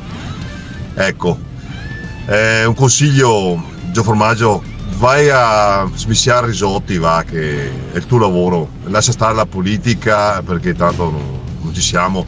La politica degli anni 20 del secolo scorso non funziona più, caro mio. Vai, vai. Va a smissiare risotti. Allora, l'appello dei nostri ascoltatori al 379 24 24 161 è che Gio Formaggio torni a smissiare risotti per i non veneti, a girare il risotto finché non è, con- non è pronto, non è cotto. Cosa che tu fai regolarmente nel tuo ristorante ad Albettone, vero Gio Formaggio? Come sono peggiorati i nostri ascoltatori, no? Vi ho lasciato per un po' e sono peggiorati da morire. Sono peggiorati, però anche tu sei peggiorato. Hai fatto un ragionamento di fatto razzista nel consiglio regionale, dai Gio. Alberto. Mamma mia, santissimo. Aspetta, No, lo, lo- peggiorato. Gio, ti, ti devo richiamare perché vai solo, su un su- solo su un canale. È un casino stamattina col telefono. eh, va bene. ma, ma solo quello di Gio Gio perché la Trump si intanto? sentiva benissimo. Allora, riproviamo. Riproviamo. Riproviamolo perché intanto io faccio sentire l'unico che dà ragione a Gio Formaggio per coincidenza è il papà fascista. Senti il papà fascista che dà ragione a Gio Formaggio finché Simone Alunni richiama Gio Formaggio. Le teste di cazzo come te Alberto non riescono mai a mettersi a confronto con le persone perché in automatico quando non ti comoda qualcosa non ti va di sentire le idee degli altri fai prima dare del fascista dell'omofobo o quant'altro che non fa risolvere il problema. Dunque quando un bianco litiga o va in contrasto con un'altra persona in automatico è un fascista. Però se un negro dice qualcosa a un bianco secondo il tuo punto di secondo il tuo punto di vista ma lasciamo stare è un disagiato avrà i suoi problemi sarà un rifugiato politico ma poverino ma vaffanculo veramente? Te non lo so ma da chi cazzo di parte stai? Non è neanche da stare da una parte è solo l'educazione cioè puoi venire qua in Veneto ti comporti bene e c'ha ragione Gioia Formaggio su tre cose mettetela via non devi neanche trovare motivo per andare in contrasto con Gioia Allora, il papà fascista. Almeno uno, uno l'abbiamo trovato. Eh, certo, è il papà fascista, è della provincia di Vicenza come te, collegio provinciale in cui sei stato eletto in consiglio regionale con 8.000 preferenze, se non sbaglio, giusto? E, e vota, vota bene il papà fascista, bravo. Vot- il papà fascista, il papà fascista vota bene, dice il consigliere regionale di Fratelli d'Italia Gio Formaggio. Allora, io non lo so, poi se la smettono i nostri ascoltatori di mandare i messaggi al 379 24 24 161, fammi sentire questo che è breve, Simone. Ma cosa cazzo sta dicendo il papà fascista? Non ci ho capito un cazzo. Non ci ho capito un cazzo nemmeno io in quello che ha detto il papà fascista. No, io non ci ho capito un cazzo neanche in quello che ha detto Gio Formaggio, ma gli do la possibilità di riformulare il pensiero. Esattamente, Gio Formaggio, in un minuto, cosa volevi dire con tutta quella tirata sui negri? No, allora, abbiamo fatto il piano dell'immigrazione in Veneto, no? Io Sì. sento parlare l'assessore, sento parlare la relatrice che è della Lega, mi va bene. Sento parlare la correlatrice del PD che mi fa una filippica di quanto ancora di più dovremmo fare per integrare le persone. E gli ho detto, ma ragazzi, ma state scherzando? Allora, ma non ti sto parlando di quelli abusivi, senza documenti, senza niente, che sono in stazione a Padova che spacciano. Sto parlando di persone che hanno il loro lavoro, sono integrati, i bambini vanno a scuola, eccetera. Ci sono tanti veneti che con 1200 euro tirano avanti. In teoria noi, mamma, dobbiamo abbassare il divario salariale. Non c'è nessun divario salariale. Se Gio Formaggio fa l'operaio e Conta Quint fa l'operaio, quelli lì sono Kunta i soldi Kint. che si prendono, a prescindere Kunta da come ti Kint. chiami e se sei, se sei bianco, nero o giallo. Eh, ma perché ti è venuto in mente Kunta Kinte? Cioè, con tutti i nomi che potevi usare, potevi usare Mohamed Ali, potevi usare, eh, non so, Mike Tyson. No, hai usato Kunta Kinte. Perché ho il visto personaggio radici e io di radici. sono- e io non sono Kunta Kinte. Cioè tu dici che Kunta Kinte deve continuare a fare lo schiavo. Perché si No. ribellano al fare gli schiavi nelle fabbriche venete quando è tanto bello avere Kunta Kinte? Vedi che la tua mentalità comunista No, e la, la tua mentalità. inclinazione, Hai e la tua tu, inclinazione da comunista ti porta Kunta sempre a Kinte. pensare male. Voi, Eh. e anche e mi dispiace per i tanti ascoltatori di questa trasmissione che si stanno, gli, gli hai fatto il lavaggio del cervello sentendo Sì, i messaggi. perché c'era qualcosa da lavare, male, a te è impossibile. ma- no, vivete male, la vivete male perché non siete mai contenti, siete sempre provocatori, avete- rompete i coglioni. Io ho soltanto detto che non c'è nessun problema di razzismo, anzi, No. quello che è successo Disse quello che usa il nomignolo Kunta Kinte per riferirsi agli africani che sono qui in Italia. Di, di coglioni che sei. Ascoltami, io ho soltanto detto che, anzi, c'è un problema al contrario, perché quando a Peschiera, e non ne avete mai parlato, i giornali. Ah, non ne abbiamo mai parlato, no. No. po- poco ne avete parlato, poco, Poco, Alberto, poco. perché c'erano i vostri amici africani e quindi non bisogna. Gli Lucio amici africani, gli amici Kunta Kinte, sì. I vostri amici africani, sì. Eh. E li avete difesi e continuate a difenderli. Io ho- l'ho riportato anche in regione e ho detto ragazzi ma non, non ci possiamo permettere questo, perché se finanziare questo piano che porta delle spese importanti per il Veneto, beh, non, è- non- non credo sia una roba che ha funzionato finora se succedono quelle robe lì a Peschiera. Non devono succedere.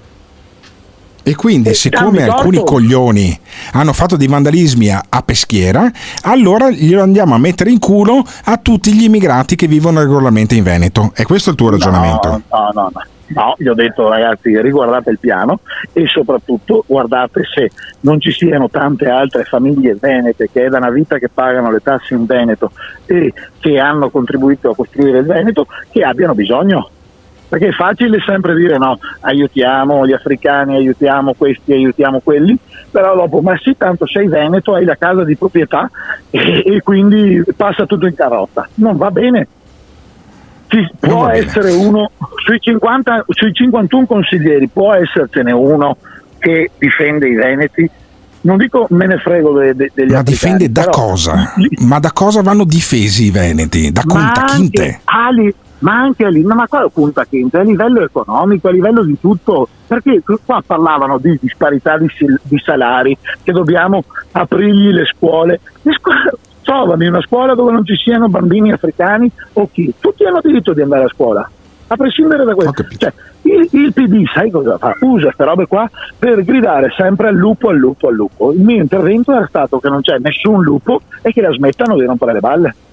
E che la smettano di rompere le balle, disse il consigliere regionale Gio Formaggio, che ribadisco usa il nomignolo Kunta Kinte. Andate a Ah. cercare su Google Kunta Kinte e vi rendete conto di cosa poi intende Gio Formaggio. Ma io ti voglio bene, Gio Formaggio. Ti Sei tratto come se tu fossi normale. Sei un travisatore. Eh sì, un travisatore. Travisatore è un cazzo. Caro, caro, caro Simone Alunni, andiamo avanti, salutiamo Gio Formaggio e ci domandiamo, ma in Veneto, in Italia in generale, perché ci ascoltano da tutto lo stivale e anche dall'estero. Ma gli africani sono integrati o sono ancora kunta kinte? Ditecelo al 379 24 24 161. I violenti abusi di potere sono accaduti e accadono anche da noi. Buonasera, è il signor Iaia eh? che ci hanno segnalato una cosa sgradevole, volevo che lei la smentisse. Ci hanno detto che da lei parte una parte dello spaccio della droga qua in quartiere. I violenti abusi di potere. Credo che voi abbiate piacere che nella casa vicino alla nostra ci, ci siano magari, non so, 15 marocchini che vivono in 5 metri quadrati. Perché il razzismo è presente anche da noi.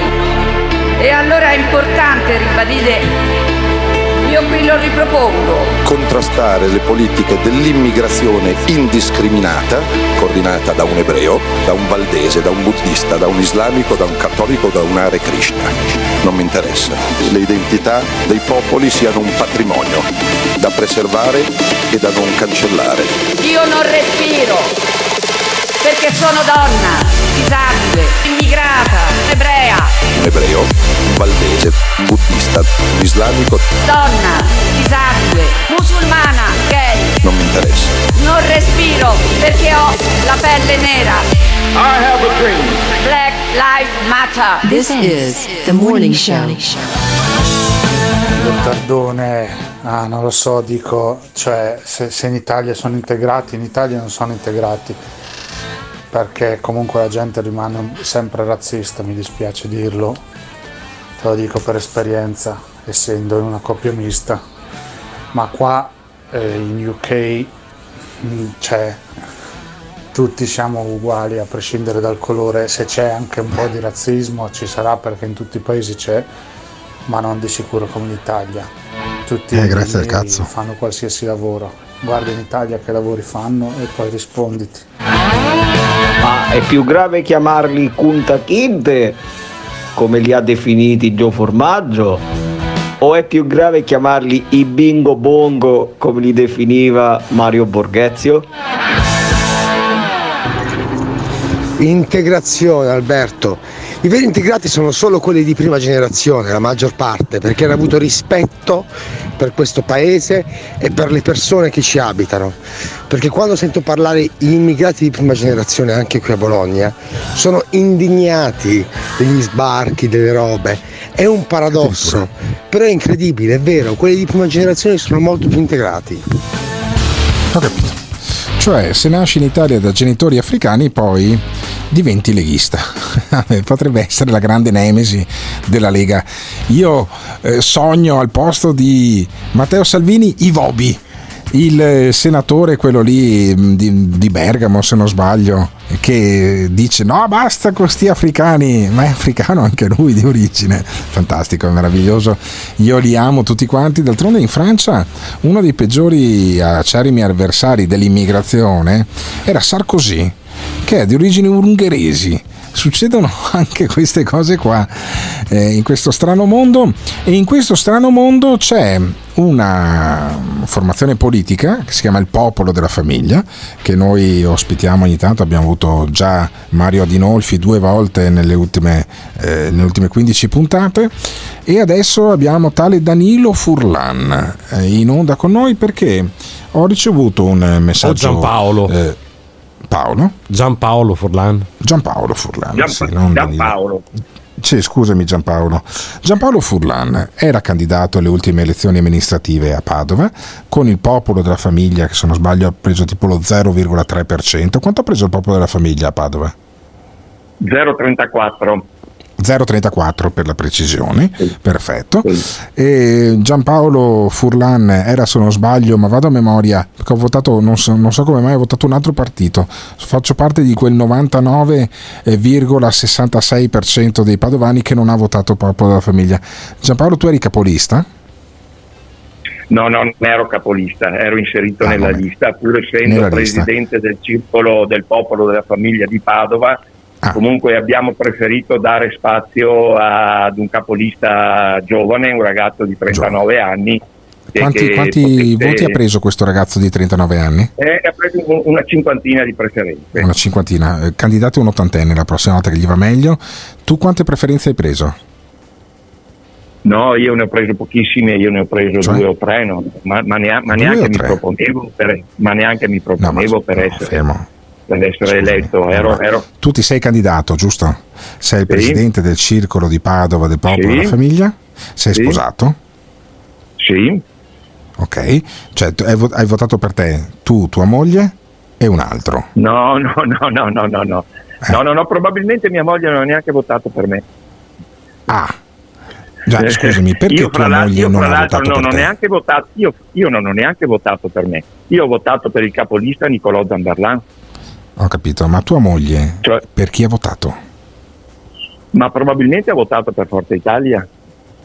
Ma perché? Allora, scusami un attimo, Giampaolo, adesso poi parliamo d'altro, però io vorrei psicanalizzare questa cosa. Eh, non è il mio caso perché tanto io mi sto separando, quindi mia moglie mm, voterebbe Eh. Satana pur di votar me. Ma perché tua moglie non ha votato per te? Cioè, ti chiami il popolo della famiglia, neanche la tua famiglia ti vota, ti rendi conto? non è questo il problema.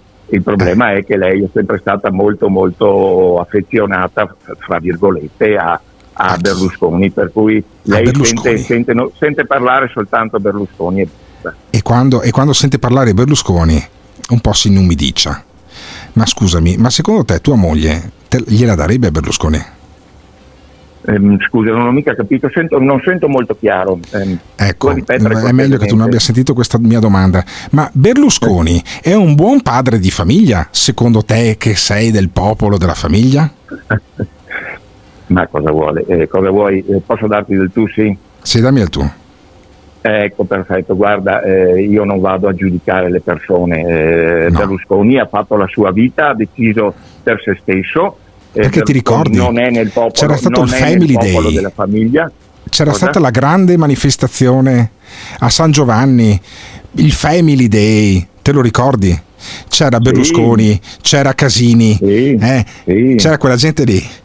Scusami E un attimo, beh, Circo ti Massimo, ripeto, anche al Circo Massimo c'era Matteo Renzi, anche al Circo Massimo. c'era Matteo Renzi? C'era anche Matteo Renzi Sì, al Family sì. Day, sei sicuro? Al Circo Massimo, sì.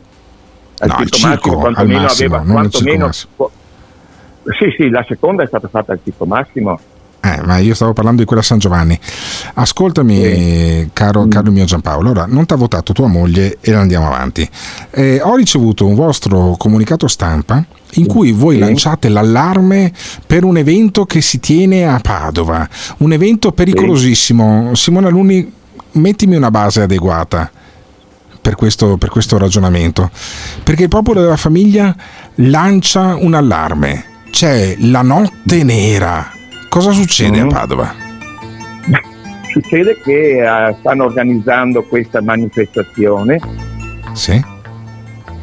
la Notte Nera, che viene pubblicitata come Festival del Mistero, dell'esoterismo e della magia. E della magia. E della magia. E quindi? Perfetto. Allora, Qual è il pericolo? tutti- tutto, no, tutto il divertimento possibile con proiezione di film horror. Io non Uh. capisco dove sia il divertimento con la proiezione di film horror. No, Poi ci saranno professionisti, professionisti, no, lasciami finire un attimo. Sì, Poi ci dimmi, saranno professionisti dell'occol- dell'occulto, di cartomanzia, di astrologia, lettura di rune e della mano. Ci saranno figuranti vampiri, figuranti horror e va- magie varie. E i bambini fino a 7 anni, per i bambini fino a 7 anni l'ingresso sarà gratuito. Ecco. benissimo I Qual bambini purtroppo sono una spugna, sono una spugna, spugna. per cui assorbono tutto, assorbono Mm. tutto e ritengono che tutto quello che vedono e, e- e- alle manifestazioni cui i genitori li accompagnano eh, siano, siano- siano la realtà della loro vita, siano quello che loro devono, devono, devono trovare nella loro vita, nella loro vita futura. Ecco, questo per noi è estremamente negativo.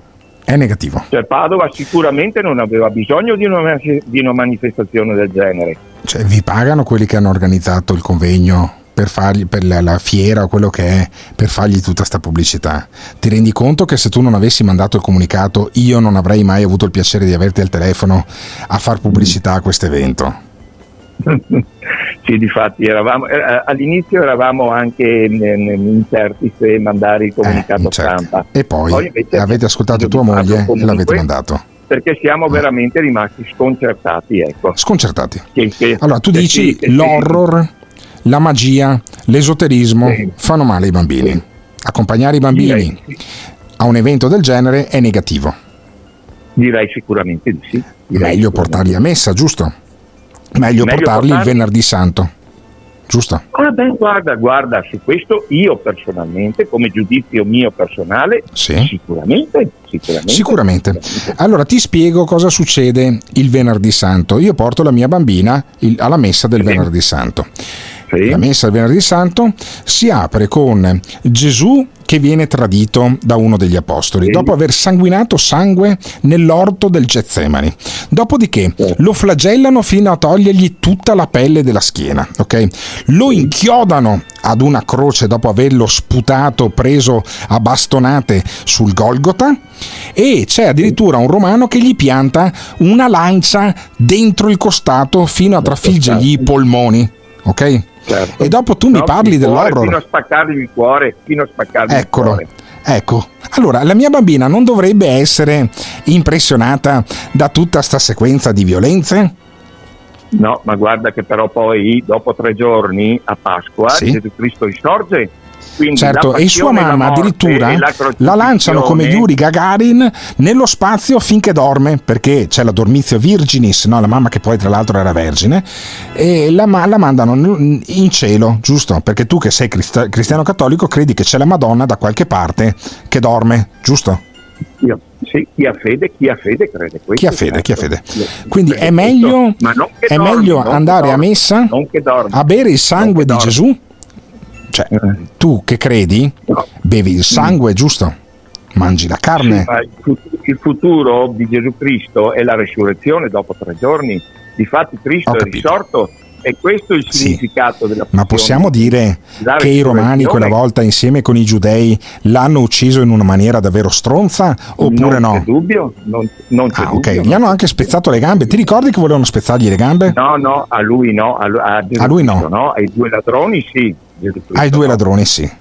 Allora, posso dire Eh. che i due ladroni hanno fatto una, una fine di merda, che era meglio tirargli un colpo d'arco nel cuore perché voglio dire non c'era, pistola, non c'era fucilazione all'epoca. Ma, ma allora i romani pensa- la pensavano così, cioè pensavano però, che, allora, posso- chi era condannato dovesse soffrire prima di morire. Sì, però se io gliela mica spiego- Possiamo, mica possiamo giudicare i romani noi. Sì, no, assolutamente neanche gli ebrei, anche se c'è chi li ha incolpati anche di quella morte lì.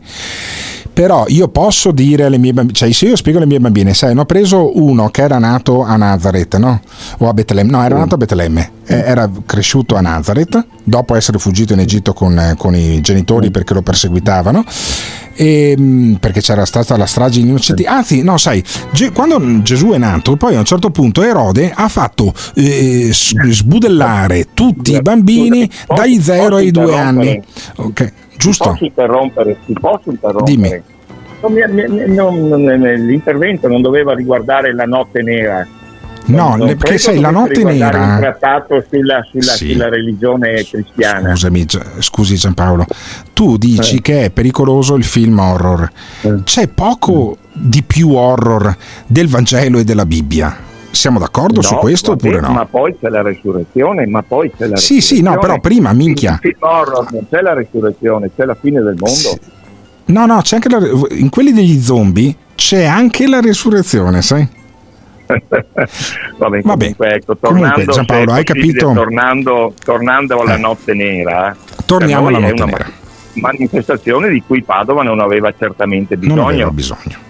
Però diciamo che eh, per quanto ci riguarda è, è una montagna di sciocchezze, Di è sciocchezze. una manifestazione senza senso Senza e cercano di recuperare il senso solo per dare contro alla, alla fede, alla fede cristiana e alla religione Alla fede cristiana.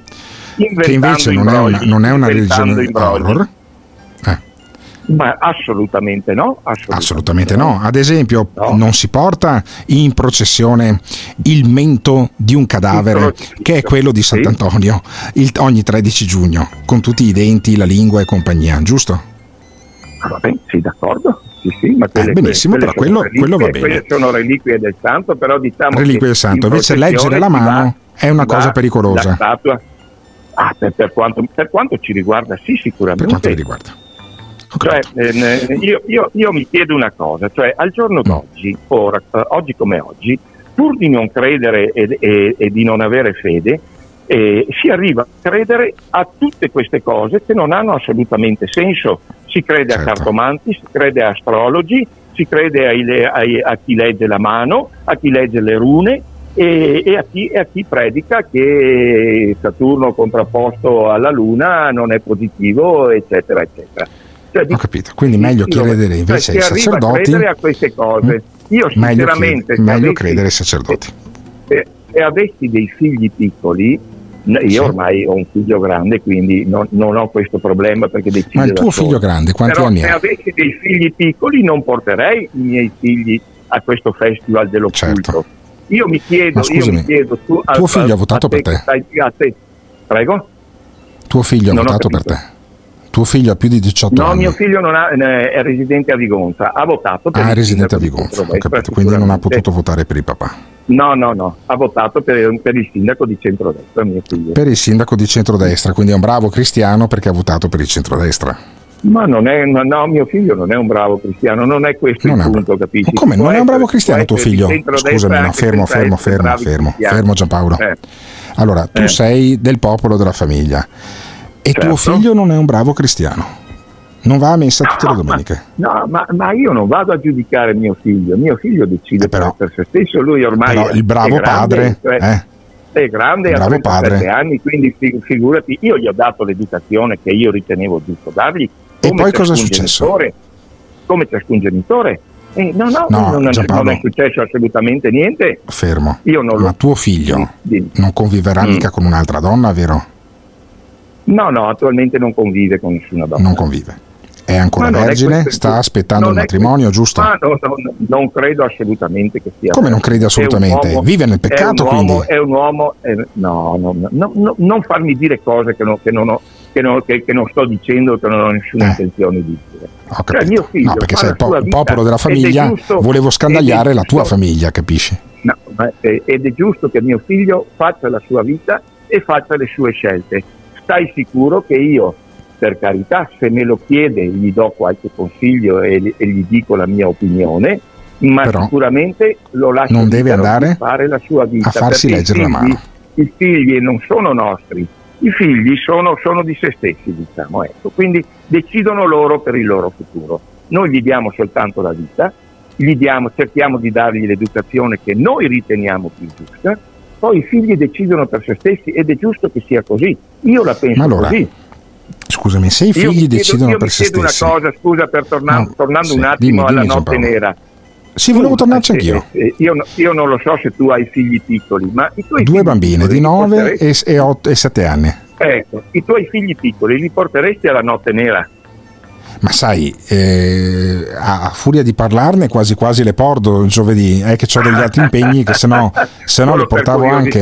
Ma scusami, se le mie figlie a 14-15 anni, quando inizieranno a uscire da sole, volessero andare alla notte nera, visto che tu dici che devono fare le loro scelte, perché io devo rompergli le balle? No, no, no, ma probabilmente sì, sì, no, no, ma su questo mi trovi d'accordo, su questo mi trovi Ok, d'accordo. perfetto, benissimo. Però insomma, voi siete preoccupati della notte nera. Chissà cosa Ma succede alla notte nera di Padova. Succede Ti saluto che- Giampaolo perché il nostro tempo è finito.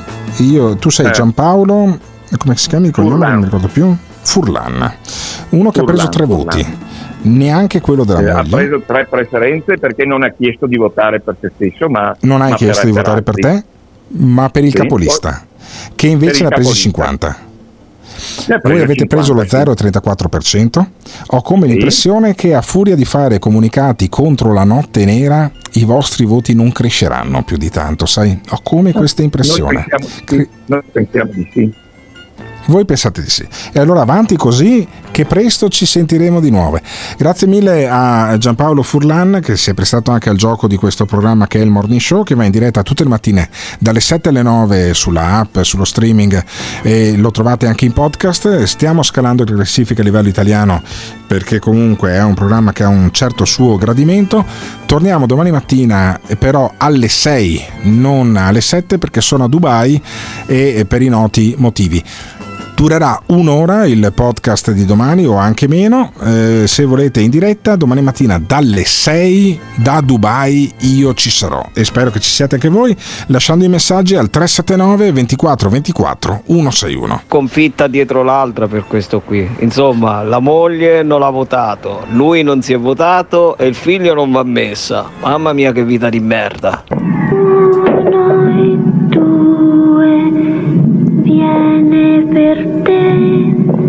Tre, quattro, chiudi la porta, chiudi la chiave, non aprire. Afferra il crocefisso e difenditi.